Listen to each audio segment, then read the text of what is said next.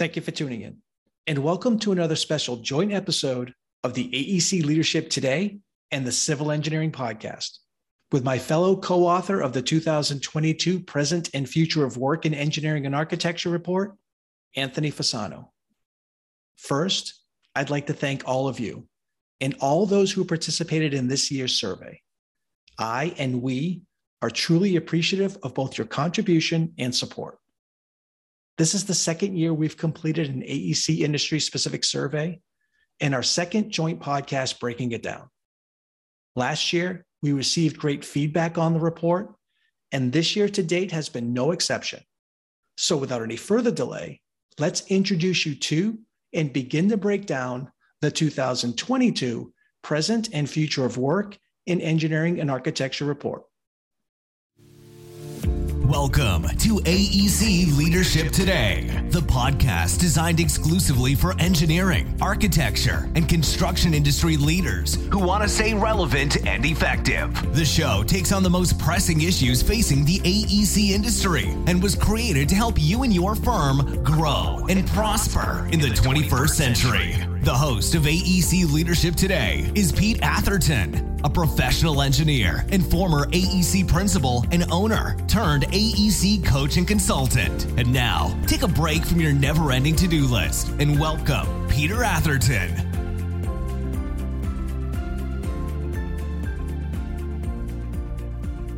Welcome aboard, everyone. We're excited for this episode today. We're simulcasting this episode across two podcasts the Civil Engineering Podcast and the AEC Leadership Today podcast. Anthony Fasano here from EMI.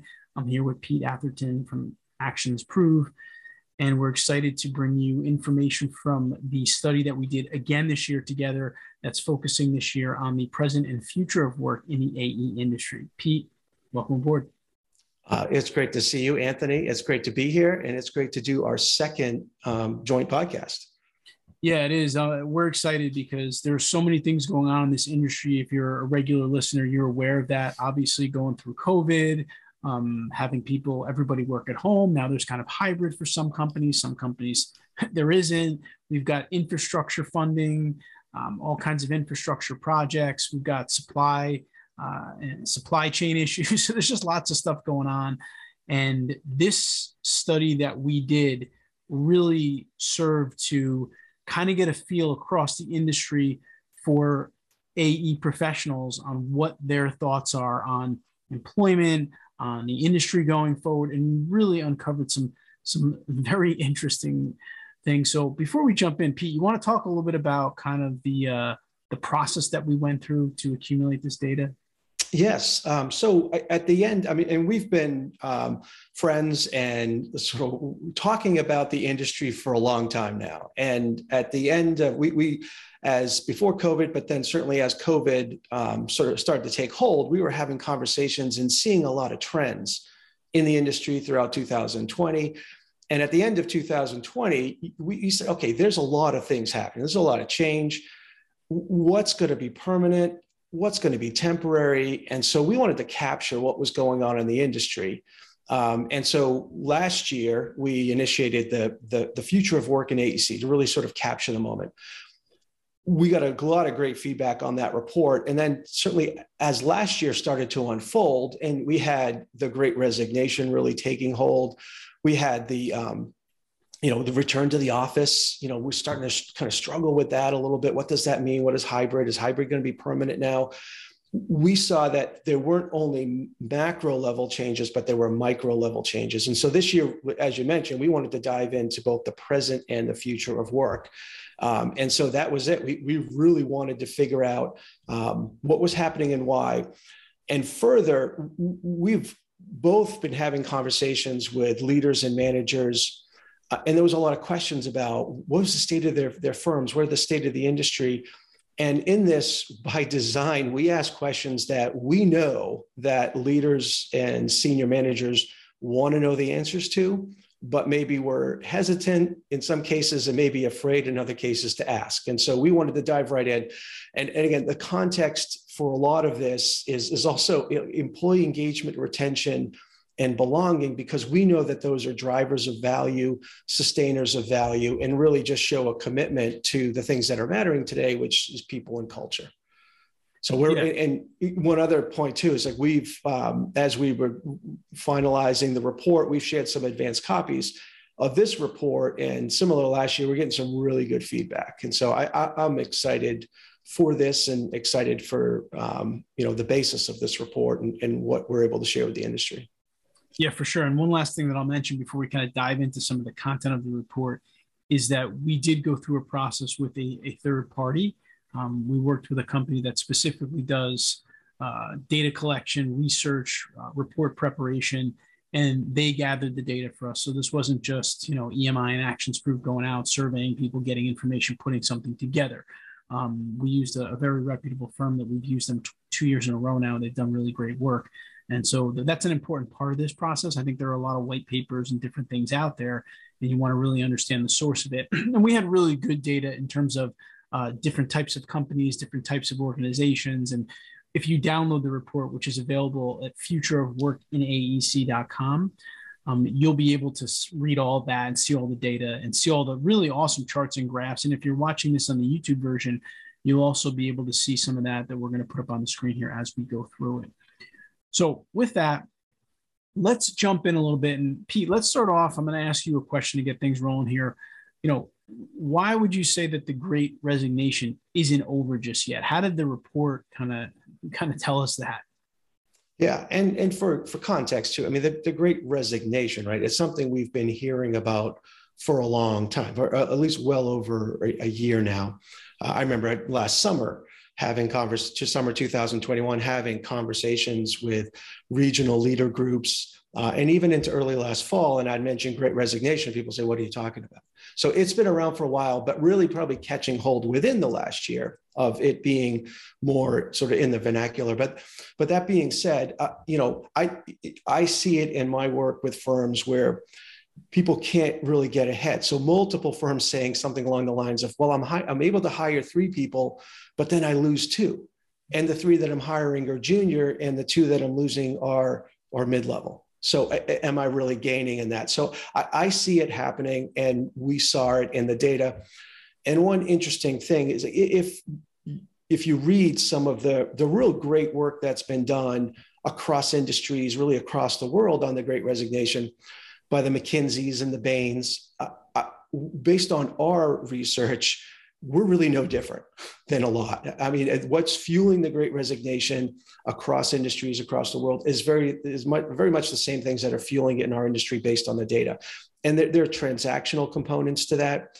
Um, you know, money being one, but there's also a lot of relational, and relational really is is is cited as the top reasons for that. And so, I mean, you know, as it relates to talent, I mean, we've been dealing with sort of the war for talent since before the great re- uh, resignation happened. Certainly during COVID, there's a little bit of a pause for about for a while, um, but then it started picking up, and obviously um, t- picking up steam and, and, maybe continuing. And and part of that is just strong public and private sector work.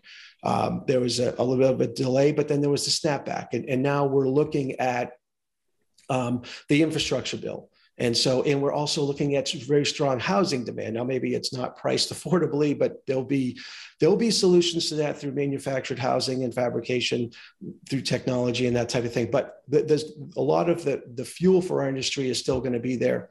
Um, and so, I mean, in because that's one of the questions that we asked in the study do you think, you know, what are you thinking about further growth? And I think 80% of the respondents said, oh, our firms were expecting growth in 2022, um, despite the, you know, what you mentioned, the inflationary pressures and um, supply chain and all that.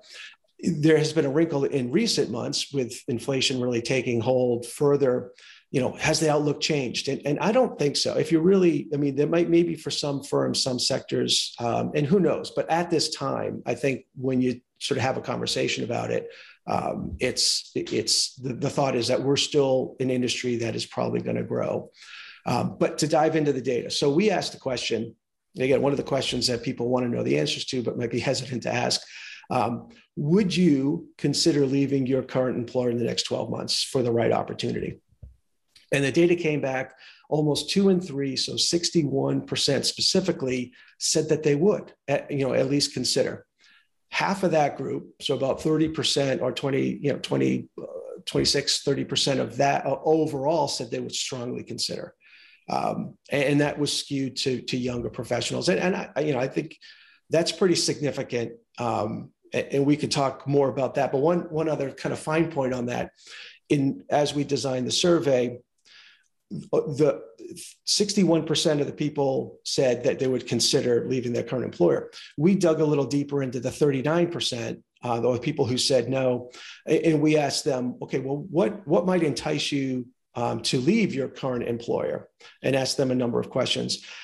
Only a quarter of that group said, well, none of the above. And we asked about, you know, substantially higher pay, better quality of life, more interesting work, better training and development, greater job security, greater autonomy, more flexibility. We asked all those questions. So with 25% of that group saying, well, no, none of those, uh, and they had an opportunity for other. So if you if you do the math, it, does that mean that really 10% of our industry couldn't be enticed? Um, and there's a lot of enticement going on. And, and our, is that 10% plus or minus our major owners? So that's, I mean, it, it's hap- it's it's still here, um, and and I continue to see it happening. We certainly in the data.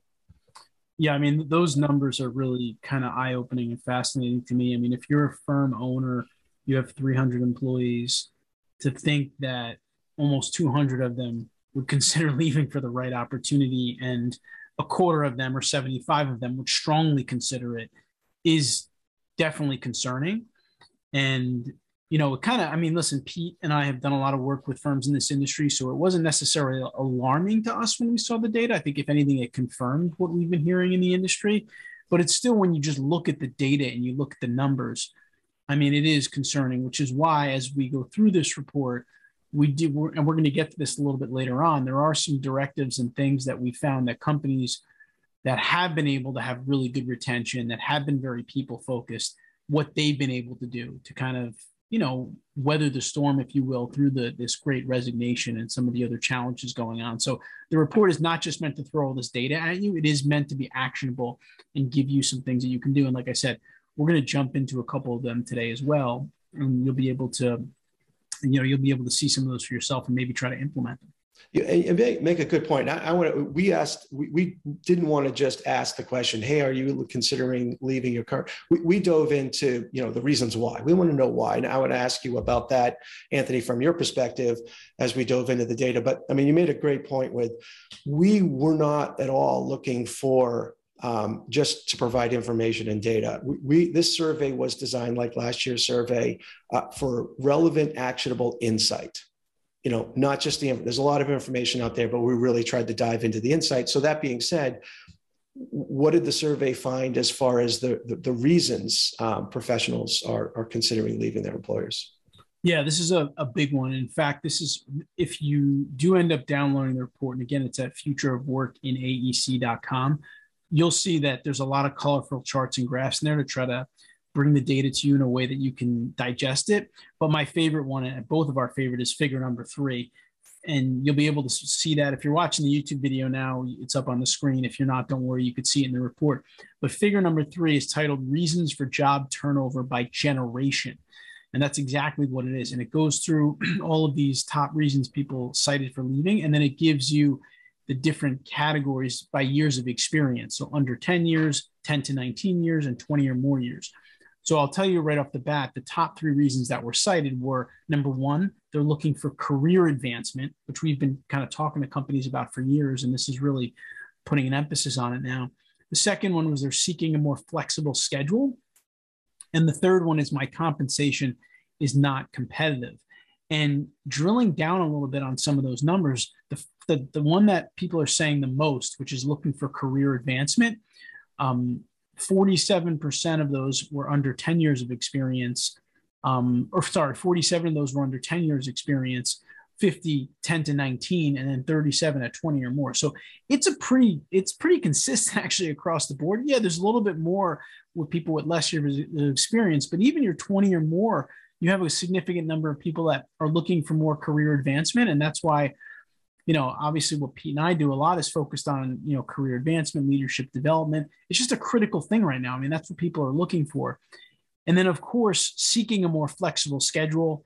Uh, this is something obviously right now people are looking for. I mean, we had COVID and it was, you know, we went from nobody can ever work from home in the engineering industry to overnight, everyone's working from home 100% in the engineering industry. And now what's happening is there's many firms are faced with this challenge of what do we do now? Do we go, do we try to get people to all come back to the office?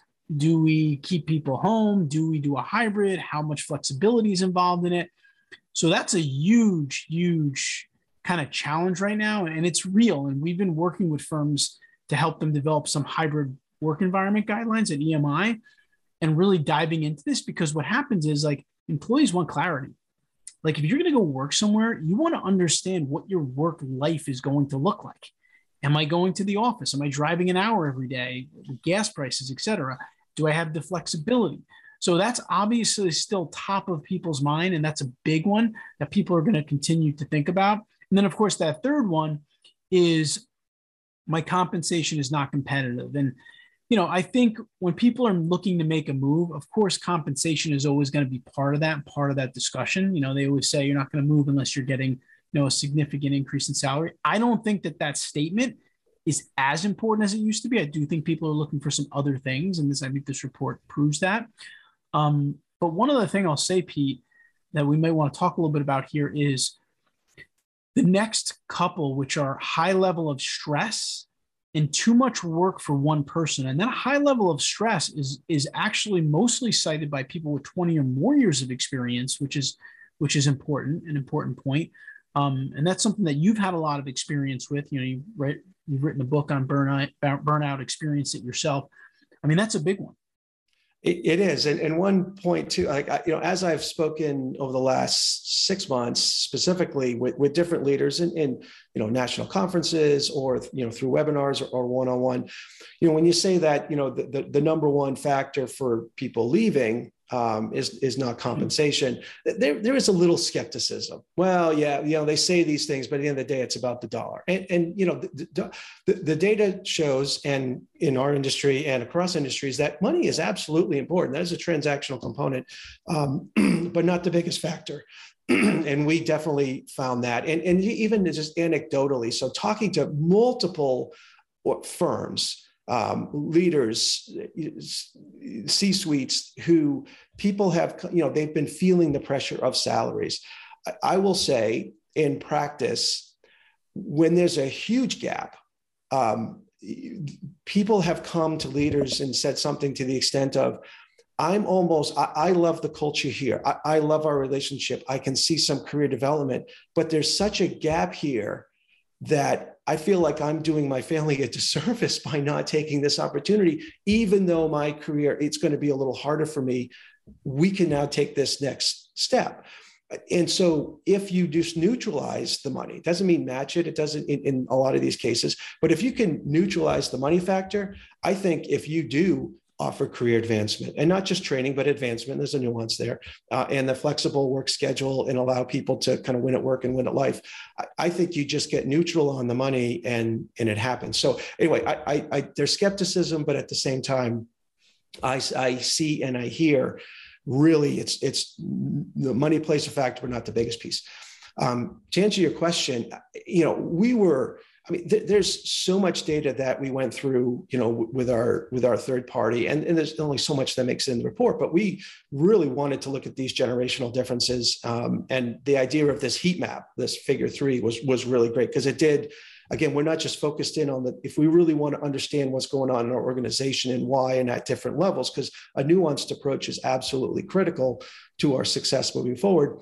If we just took the top three, we, we would end at that well, as you mentioned, if you go to number four, five, six, and seven, um, you see that those are affecting people with more than 20 years experience. And so the high level of stress, too much work for one person, also not feeling valued at work.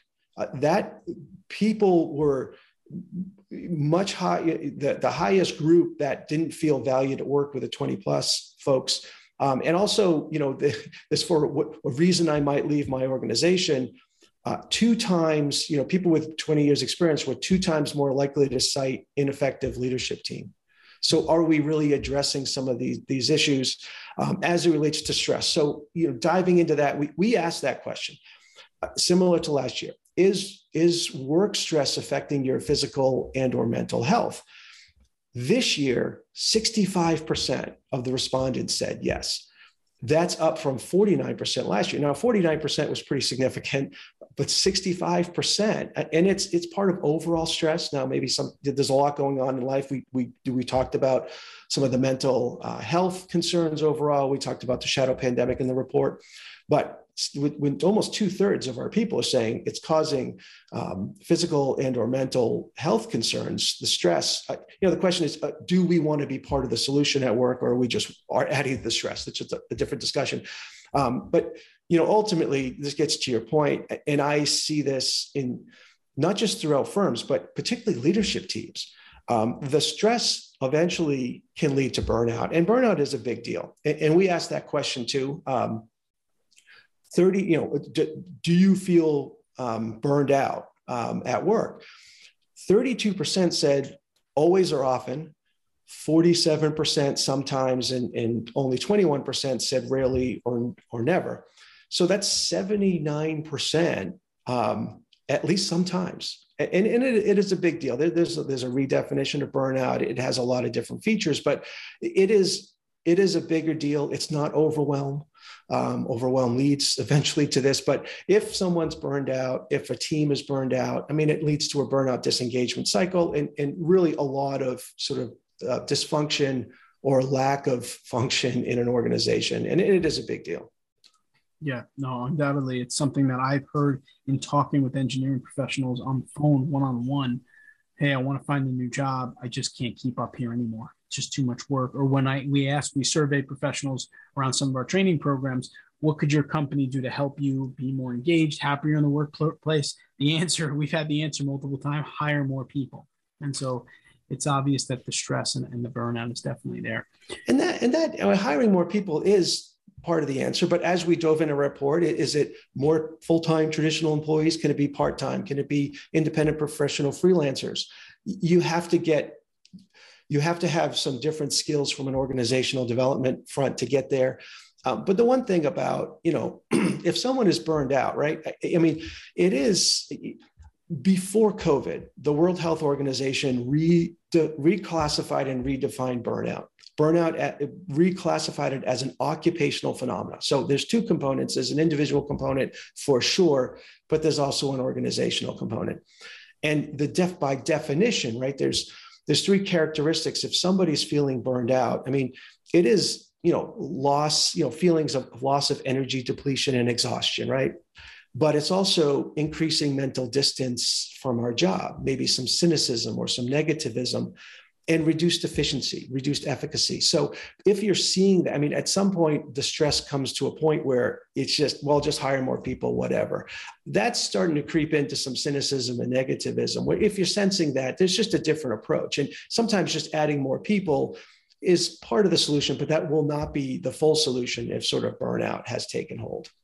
Yeah, agreed. It's not just, you can't just pull more people onto the ship and all of a sudden everything is fine. It has to be you know, it's like a lot of firms too, Pete, they'll do an acquisition and say, hey, we just made an acquisition, but that's just bringing more busy people on board. It's not necessarily going to make anyone, you know, less stressed. So, right. Well, and one interesting phenomenon when we saw in the data, right? So there is this differentiation of, you know, the more than 20 um, plus year experience, you know, twice as likely to cite high level of stress than people with less than 10 years experience and, one and a half times more likely to well had had cited stress as a reason to leave.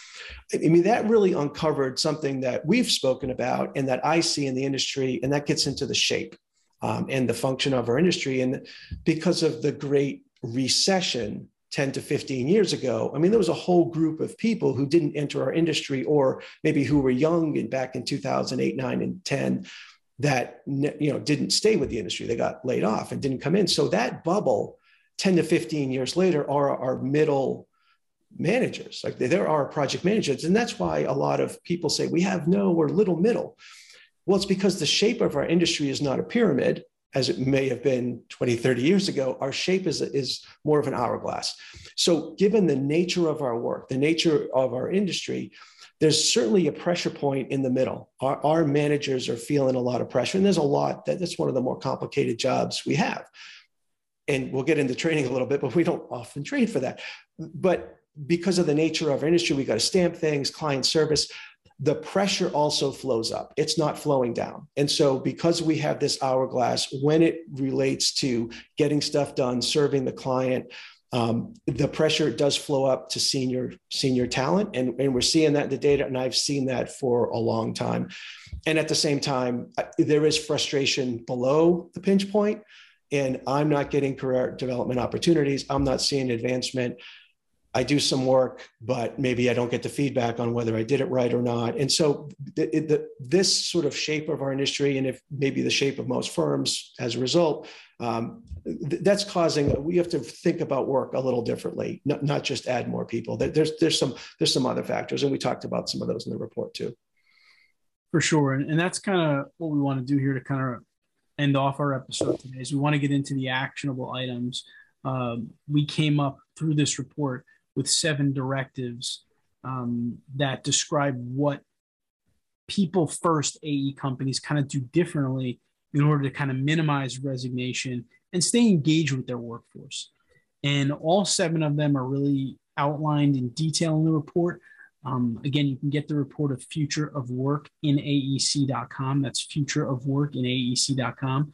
We're not going to go through all seven of them today, but we are going to touch on two of them. However, before we dive into those two, I'm just going to read through all seven of them. Uh, just so you can kind of get a feel for, for what they are. And the first one is to understand that the great resignation is far from over. Pete talked about that earlier, and we're totally on board with that. Number two, commit to training and development as a strategic asset. And I'm going to speak on that one just a minute here. Number three, use a people centric, data driven approach to surface hotspots. And Pete will dive into that one in just a few minutes. Number four, consider quality of life as a critical benefit in the employee relationship. Uh, that's a big one. And that's kind of what we talked about already a little bit with the burnout and the stress. Number five is to revisit the company's mission and vision right? People want purpose, they want to be working towards something. Number six, strengthen hiring practices for more part time and freelance professionals. So, Pete also talked about that as being a potential part of the solution. And then number seven is to design a future of work that is above all flexible. I mean, flexible work is something not that people are hoping for today, it's something that people are expecting today. And so, with that, first, I want to talk a little bit about number two commit to training and development as a strategic asset. At the Engineering Management Institute, most of what we do is corporate learning and development, project management, people leadership, seller doer, BD training. And when we work with companies, one of the things that we tell them is the reason that training is such a good investment is because it gives you three different returns on your investment. One is obviously you're developing your people. And if it's project management or people leadership, usually it can really drive up profitability of the company. Secondly, if you're developing people in that manner, they're going to stay on board because believe it or not, these training programs are not that common in the industry. Companies just don't provide a lot of training. So they're going to see you as rare and they're going to want to stay on board with you. And then the other kind of return on investment is the recruiting or the attraction side of things. We've done multiple surveys at EMI that confirm also what we've confirmed in this report, which is above all else, people want learning and development, they want career growth and support. And so, if you're able to talk about that in an interview or publicize that across your social media channels, there are going to be top talent out there that are going to look at that and say, wow, this firm is offering these kind of career development support tools and programs and learning and development. I want to work at a company like that. So, when you think about the word training, which I think is a kind of a watered down word these days, and a lot of people just think of training as that getting on a couple webinars, which is why we try to use the word learning and development wherever we can. But when you think about it, understand that it's absolutely a tool that can help you to build profitability by, by you know developing better project managers, better people leaders. But it's also a tool that will keep people there and will bring people to your company. It's it's I like to describe it in you know you want to create that magnetic workplace where people really want to stay there. And training is a critical component of that. And I'm sure, Pete, you've, you've heard the same in talking with some of your clients and the firms you work with.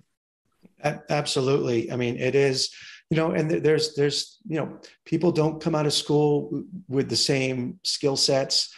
And we really need to train them up uh, you know not just from a, a, technical perspective not just from a scope schedule and budget um, project management protect that's absolutely uh, essential but it's also in the people skills and the culture uh, and how we do things. Um, but if if we don't even training on what we do that's going to be hard to say on how we do it and, and and that's sort of the secret sauce in a lot of organizations is how we do our work because there is competition to what we do but how we do it and why we do it. That's the difference. And, and with training programs, I mean, you layer that in, that's going to be a, a strategic differentiator. Yeah, 100%. And again, yes, our firms, Pete and myself, we do offer obviously coaching and training, but we have a third, that's why we went to a third party and we reached out to a lot of professionals across the industry because this information is not coming from us, it's coming from them. And I would guarantee you that if you polled your firm you did a poll within your firm and asked similar questions to what we asked, you're going to get similar answers. So your people also want these things. And we're hoping that by giving you some of these directives, you'll be able to kind of implement it and kind of move forward and, t- and take some valuable action on this. All right. So now, Pete, you're going to talk a little bit about the next one, which is really interesting. Use a people centric, data driven approach to surface hotspots. Talk about that one. Well, we, have talked about it a little bit with uh, just looking at the heat map, that figure three, where we can d- identify hotspots. So, what's happening in an organization at different levels and, and understand the reasons for that. Because from an organizational development perspective, uh, we want to we want to understand what's happening and why, where, because you never, you know, you don't build Rome in a day. Um, you, you, you figure out what the hotspot is and you, you address that and sort of build momentum and just strategic plan or organizational development execution. Uh, you, you, have to really know where to start. So that, that's a, that the hotspots is, is key, but people centric, data driven. I mean, big picture, I mean, we're as a society becoming more people centric. I mean, everything's customized. You know, our Amazon orders, you know, what we music we want to listen to, Netflix. I mean, so it's definitely a customization society, right? So we're expecting that. People are expecting that. One size absolutely doesn't fit all. So it's definitely people centric is the way to go, but data driven. I, I mean, in the report, I mean, we talked about the generations already, but there's major differences. There's still a gender gap I mean, if we look at you know the reasons, there, there's more reasons why um, women are considering and leaving our industry than men, and the gap is you know the, some of the initial feedback I've gotten is that's something I've gotten from some of the advanced reports that have been out there is wow we still have a generation gap, and so you, we have to understand that if we want to attract and retain more women to our industry. Um, we we've got to continue to do different. And and maybe you know we're on the right path and we're closing the gap. I mean let's see based on on the data but but there's still a gap. And so uh, we have to really dive into why. So that that's why that the data driven approach is key. One thing when we're looking at this this data i mean one of the things that really um, i think about is in some of the you know back to the office discussions is a report like this really requires from, from a leadership and a management team perspective different type of thinking. So a lot of times and especially in our busy and again a lot of leaders and senior managers haven't had our reset time because we've been on the go from covid starting. A lot of people society wise and in our industry have had a reset and, and, and there's a fundamental change right now where people have redefined winning they want to win at both work and life while making a difference and having an impact. And they're making a valued decision on whether their current employer, whether this career is something that allows them to win at work and life. And, and so that is fundamentally happening. When we look at this data and we want to see how we want to react to it, I think it's reflexive thinking is going to hurt us. We really need ref, um, reflective. And so the reflexive is, well, that, that doesn't you know that that wasn't the way before that wasn't the way i grew into this industry things are just very different now gen z is seeing a much different world than gen x had in the 90s we have to be reflective and not reflexive. But in our busyness, a lot of times we're reflective and sometimes we're, we're, sort of sending the wrong message, even if in our hearts we don't mean it, there's no malice, we're just being reflective. So, kind of a big picture thing. W- one other take I, will what I'll share is when we get into people centric, when we're looking at things across generations, across gender, it requires more nuance, career development plans. One of the we still have to perform as an organization we have to perform as teams right? In order to make sure we have unity of purpose and we're able to perform the more nuanced we get and and we have to be nuanced and, and people centric um, based on the data and based on you know all, not just in our industry but across. But the more nuance we have with our people the more clear we need to be with vision goals and objectives for the organization the more clear we have to be with mission and values, because only with that clarity can we get co- connection and alignment to align someone's personal goals with that of the team, with that of the, the client, with that of the organization. And so we need to get more nuanced. But if we get too nuanced without the clarity of the big picture, I, I think we're going to we're not going to be as successful as a team, and and, and we're probably going to lose some of that culture. And I think that's the that's the rub in a lot of organizations. Um, so again, we want to be attractive, supportive, and dynamic, but we also need to perform. Um, and and figure, figuring out that balance is going to be key. As you mentioned, one of the directives is is uh, future. We're going to be flexible overall, and really driving to a point of success from anywhere but success being important. We're here to do a job and we're here to have success in our industry. Uh, and what we do matters. It absolutely matters, but it's hard work and, and, and it doesn't just happen by accident. And so, uh, anyway, that, that's that's a, a key piece. We absolutely need to understand what problem we're solving, but we have to solve that problem in the context of, of some of the great things that we do as an industry. Um, pretty much everything we do as an industry is, is, is has a, a significant impact. Yeah, for sure. So it's really these are critical factors in terms of long-term sustainable growth for AE firms. We truly believe that. Once again, the report is titled Present and Future of Work in Engineering and Architecture, an in-depth study of the state of the industry and talent market and how companies can compete in a fast-changing world. The report is available for download at futureofworkinaec.com. So you can grab the report there. And really, if you can just implement a few of these directives, you will see improvements across the board. And if you can do more than a few, then you're even going to see more improvements. And it's all laid out for you in the report, all the data, charts, figures, the directives. It's there for you. We hope that you take it. We hope that you use it.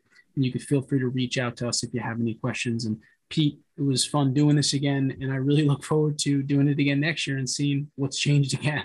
Absolutely. Um, Yes, it was uh, great to great to be able to talk about this. Again, we're just hitting some of the highlights. There's a lot more depth in the report, and and we're just excited to to support the industry in this matter, um, to support more people uh, for and, and solve some of the bigger problems, um, but on a very people centric way.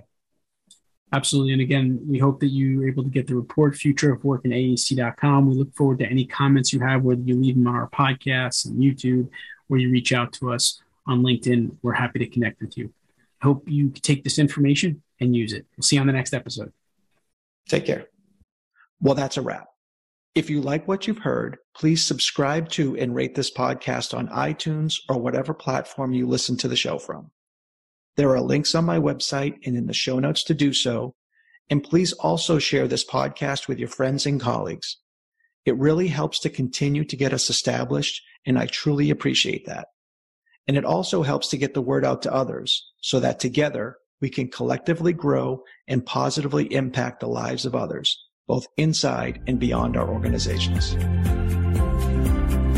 for joining us on today's episode of AEC Leadership Today. If you want to stay relevant and effective and take your growth and prosperity to new levels, it's time to take action. To learn more about how Pete can help take you and your firm to the next level, visit www.actionsprove.com. That's www.actionsprove.com. See you next time on the AEC Leadership Today podcast.